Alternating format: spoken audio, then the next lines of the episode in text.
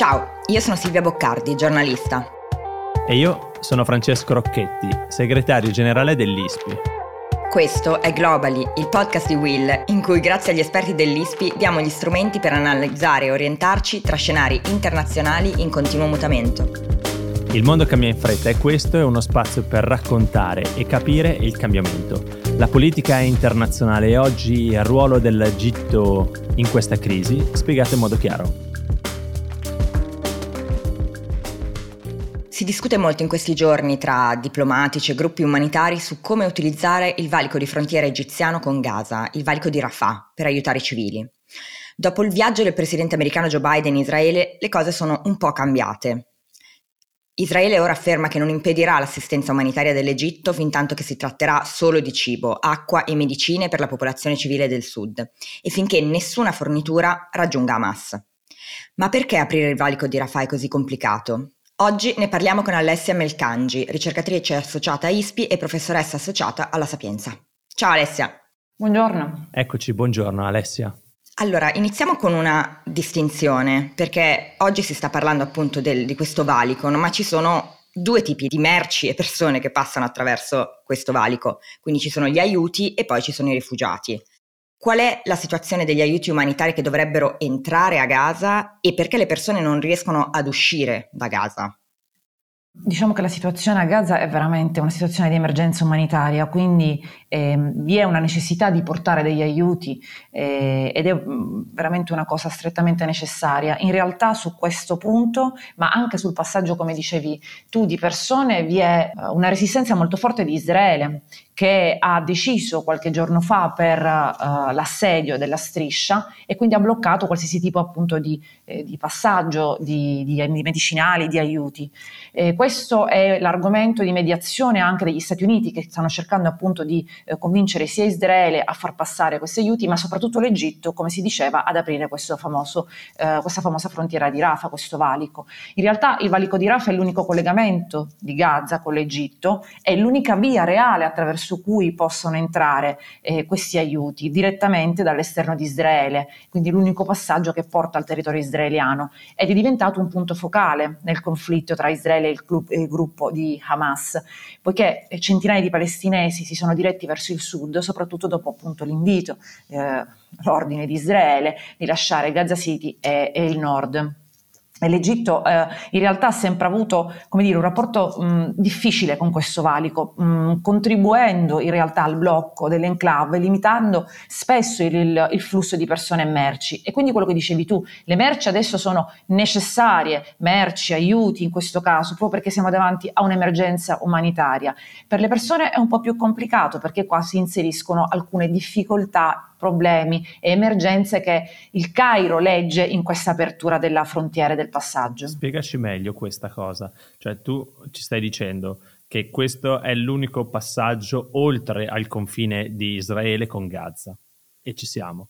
Ci stai dicendo che questo valico non è stato aperto, si sta negoziando, ma sicuramente ci sono dei problemi che non sono soltanto tecnici, non sono soltanto di un'apertura di un valico là dove si stanno ammassando centinaia di migliaia di persone, ma ci sono anche dei temi politici.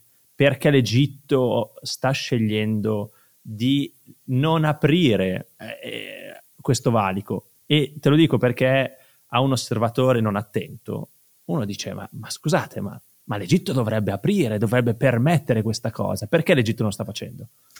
È proprio così, Francesco. Sembra ehm, a, un prima, a, una prima mh, lettura sembra una cosa paradossale perché essendo appunto l'unica via di fuga dovrebbe appunto essere eh, assolutamente transitabile e quindi accessibile. In realtà come dicevi tu ci sono delle motivazioni politiche, anche geopolitiche, ma anche di sicurezza interna del paese stesso. Innanzitutto appena scoppiato il conflitto l'Egitto ha subito inviato delle truppe vicino al confine eh, per pattugliare l'area e monitorare la situazione. Quindi ha già, come dire, eh, militarmente controllato e chiuso questo valico. In realtà le motivazioni che poi ehm, mettono al muro il Cairo e in grossissima difficoltà sono legate innanzitutto a una questione, come diciamo, di sicurezza interna del paese. L'Egitto ha attualmente più frontiere da dover controllare quella con la Libia ovviamente dalla quale eh, si sa che vi è un rischio di entrata di eh, gruppi terroristici ma anche proprio di armi, quindi è un confine difficile da controllare.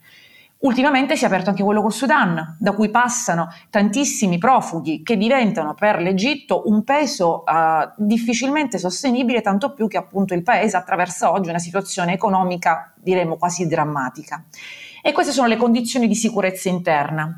Un altro elemento che spaventa il Cairo è il fatto che Israele, pur non dichiarando ufficialmente questo passaggio verso il Sinai, che poi appunto è il, il, il luogo vicino dove andrebbero effettivamente i palestinesi, in realtà è l'unico posto logico in cui gli abitanti di Gaza possano fuggire, dato che appunto è, è vietato il, qualsiasi altro accesso. Quindi questo per Al-Sisi, per il presidente egiziano, vuol dire oltrepassare una linea rossa, ossia assolutamente non è possibile procedere in questo senso, per varie ragioni. Innanzitutto perché lo spostamento di palestinesi, che in questo caso agli occhi degli egiziani suonerebbe come uno sfollamento forzato di popolazione, vorrebbe dire andare a riversarsi in possibili campi profughi proprio nella penisola del Sinai. Tra l'altro territorio che il Cairo non controlla, non controlla del tutto e che è stato ed è continua a essere anche luogo di rifugio di cellule legate all'ISIS. Ricordiamo che appunto là sta il, il gruppo Wilayat Sinai che era direttamente affiliato all'ISIS. Quindi primo terrore è proprio quello, prima paura è quello di uno spillover, cioè un riversarsi di gruppi terroristici che possono alimentare cellule già presenti nel Sinai non soltanto nel momento in cui i palestinesi passano in questo territorio, l'Egitto può eh, essere candidato a gestire questa situazione, la situazione dei palestinesi. È qualcosa che l'Egitto non vuole, prima di tutto perché come anche la Giordania, e questo è un dato da rilevare, entrambi i paesi vogliono che la questione palestinese venga gestita in territorio israeliano e palestinese, quindi che Gaza rimanga ai palestinesi e la Cisgiordania allo stesso modo. Quindi è impossibile per l'Egitto immaginare questo, eh, questo arrivo eh, di profughi, oltre al fatto che la stessa eventuale campo profugo da chi verrebbe gestito e come. E poi diventa un problema proprio eh, di, eh, come diciamo, ideologico, la resistenza si sposta in un'altra zona e cade l'idea stessa della questione palestinese. Quindi Sisi sostiene appunto che non è ehm, diciamo, fattibile immaginare una, una, questione di questo tipo perché ci, ci sarebbe un, un territorio, eh, come dire, eh, che rimane simbolico della resistenza come appunto quello della striscia di Gaza e della Cisgiordania ma senza palestinesi sostanzialmente, quindi la questione in sé eh, sarebbe risolta in maniera militare e poi senza un'efficacia risolta, concreta. Poi anche qua è tutto da dire, sarebbe risolta, ma eh certo. neanche... Eh, quindi tu ci stai dicendo che c'è una questione politica, non c'è la volontà politica perché c'è una grande possiamo chiamarla crisi economica, comunque un, l'Egitto sta attraversando una, una fase eh, economica molto difficile. C'è un problema politico eh, interno, non vogliono accettare eh, dei rifugiati, c'è un problema politico riguardo alla questione palestinese e c'è anche forse la storia, cioè là dove sono arrivati i rifugiati palestinesi nel, nella storia delle guerre, isra- del conflitto israelo-palestinese, non se ne sono mai più sostanzialmente andati. No? E non soltanto, se mi posso permettere Francesco, non soltanto sono appunto arrivati e poi si sono praticamente insediati, la, la Giordania in questo insegna, eh, ma hanno anche ehm, dire, creato instabilità nei paesi di, di, di arrivo in questo caso guardiamo al caso anche libanese, ma perché parliamo veramente di una grossa quantità di, di profughi. E non soltanto, nella, la storia sempre ci insegna che questa instabilità ha portato anche a degli esiti purtroppo drammatici. Se andiamo indietro nel tempo, dopo la guerra dei sei giorni del 67 la disfatta totale di Egitto e tutti i paesi arabi che ha provocato il secondo esodo, Pochi anni dopo arriva il, la parentesi drammatica di Settembre Nero, per cui la monarchia giordana, terrorizzata da un possibile eh, colpo di Stato o instabilità appunto che la, ehm, che l'avrebbe potuta come dire, toccare eh, direttamente, ha dato vita a uh, come dire, quella, quell'aggressione nei campi profughi ad Amman eh, che ha portato all'uccisione di tantissimi palestinesi, dopodiché anche all'Organizzazione uh, per la Liberazione della Palestina che ha lasciato poi il territorio giordano per andare in Libano. E questo perché? Perché tra l'altro l'Organizzazione per uh, l'OLP guidava degli attacchi direttamente da territorio giordano, il che voleva dire far entrare la Giordania in conflitto con Israele, cosa che l'Egitto teme tantissimo. E quindi anche qua vediamo che la Giordania anche questa volta si è espressa contro in modo molto, molto radicale, eh, che a volte a noi appunto da, da qui stupisce quasi quando un paese è così schietto nel dire noi non, non faremo niente, non faremo entrare, non vogliamo profughi.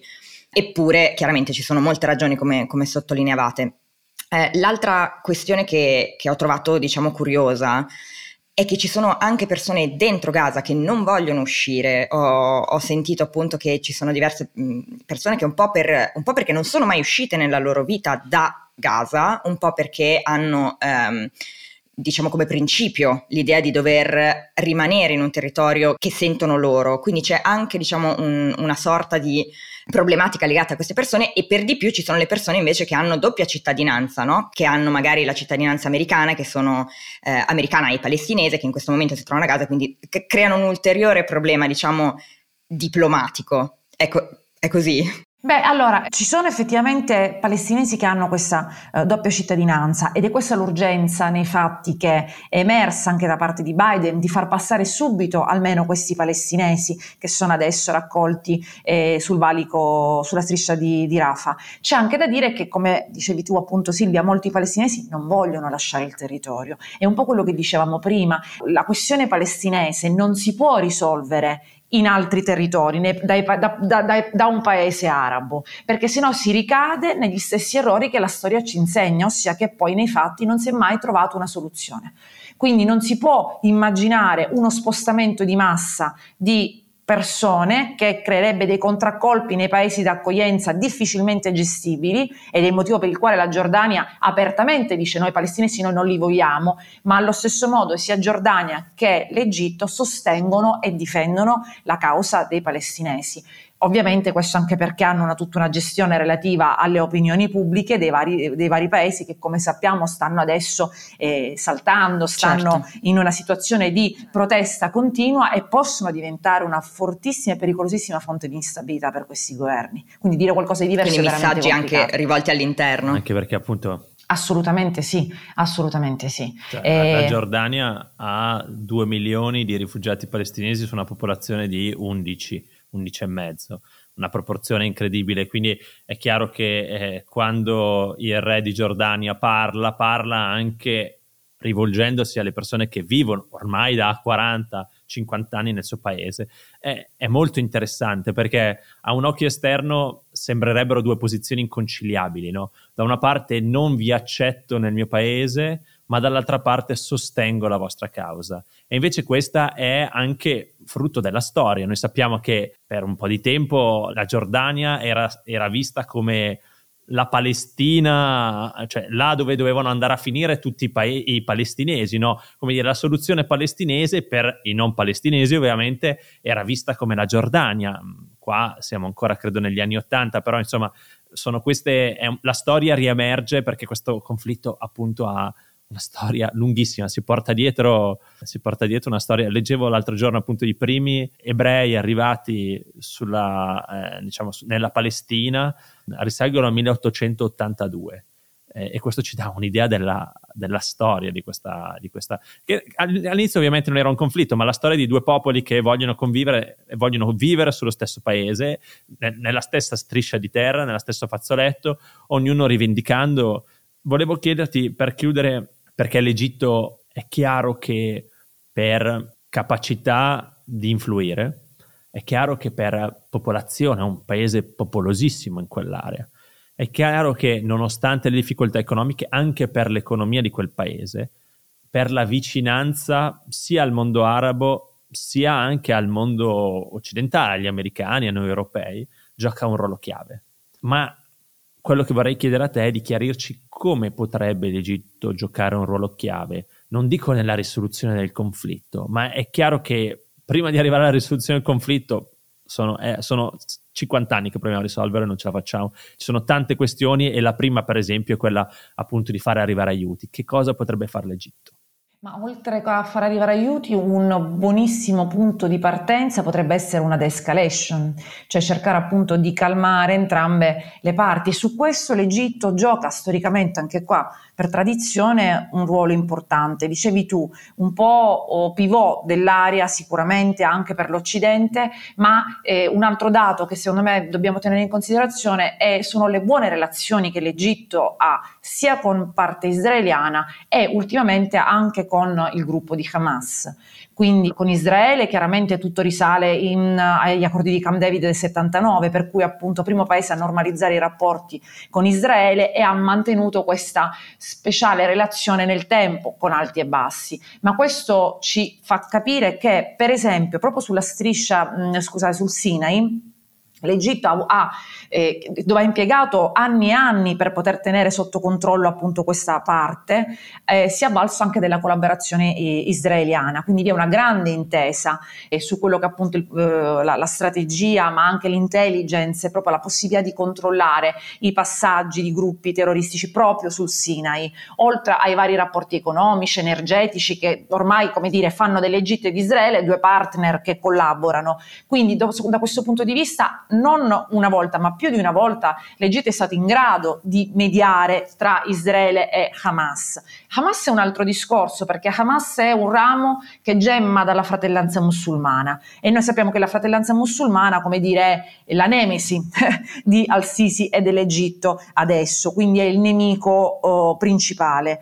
Ciononostante eh, l'Egitto è riuscito anche in questo caso ad aprire un dialogo, quindi a creare un disgelo nei confronti appunto di questo, di questo gruppo e, e, dal 2015 l'Egitto ha annullato la precedente decisione di considerare Hamas un'organizzazione terroristica. Quindi questo cosa ci fa capire? Che nonostante le difficoltà interne, nonostante la situazione, l'Egitto può continuare ad essere un forte mediatore in questo contesto. Bisogna vedere se, e questa è la situazione di ora anche altri paesi non si candidano ad esserlo. Pensiamo per esempio alla Turchia di Erdogan, pensiamo per esempio anche all'Arabia Saudita, potrebbe avere un ruolo che stava proprio per aprire di nuovo i rapporti con, con Israele. Quindi l'Egitto si trova ad avere differenti competitor ora attualmente e poi di nuovo, ripeto, questa situazione economica con le elezioni alle porte, ricordiamoci anche, a dicembre ci saranno le elezioni presidenziali che non permettono ad Al-Sisi di fare mosse troppo avventate o non calcolate. Quindi un atteggiamento di prudenza è l'unica cosa che adesso Al-Sisi può fare, ovviamente seguendo anche quelle che sono le indicazioni dall'esterno. Se Biden, come ha del resto fatto, suggerisce di aprire il valico, a questo punto l'Egitto decisamente aprirà almeno per il passaggio del, del, degli aiuti e questa è una cosa insomma che, che si vedrà. Interessante il fatto che tu quando dici chi può risolvere questo, chi può aiutare la de-escalation, hai nominato tanti paesi del, dell'area, ma non hai menzionato necessariamente gli Stati Uniti. Eh, e questo penso sia telling, indicativo. Al di là di come poi evolverà la situazione, della anche considerazione che i paesi della regione fanno ormai degli Stati Uniti. Ma sai Francesco, se posso permettermi, non è soltanto questo, secondo me è anche una valutazione che attiene a quello che adesso è la trasformazione generale a livello sistemico internazionale, cioè il fatto che adesso gli attori dell'area sono molto più attivi, molto più protagonisti rispetto a prima. E quindi chiaramente è collegato alla postura americana degli ultimi anni, quindi questo presunto reale disengagement dall'area ha fatto sì che gli attori comunque agissero secondo un ruolo, si potrebbe dire, di actorness, no? quindi di attori che probabilmente prima stentavano ad avere vedere. Quindi la partita si gioca secondo me molto a livello regionale.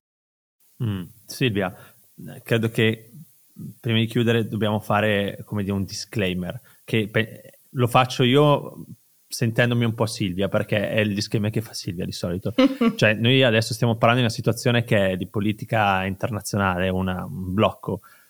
Eh, siamo consapevoli che questo gioca sulla vita di persone. Noi oggi l'abbiamo giocata un po' come degli scacchi, ma siamo molto consapevoli, non, ecco, per, per, evitare che ci siano doppi pensieri e, e, Silvia di solito è bravissima a ricordarci sempre Silvia oggi ti rubo il lavoro. Però penso che veramente sia importante perché al di là di tutto certo che poi queste sono le logiche che regolano il conflitto. Non dobbiamo dimenticarci però che a quel confine ci sono centinaia di migliaia di persone che non hanno accesso all'acqua non hanno accesso al cibo e che non sono Hamas tutti quanti sono persone normali che anzi vivono una situazione già molto complicata nella loro vita e che in questo momento vivono una situazione ancora più complicata, no Silvia?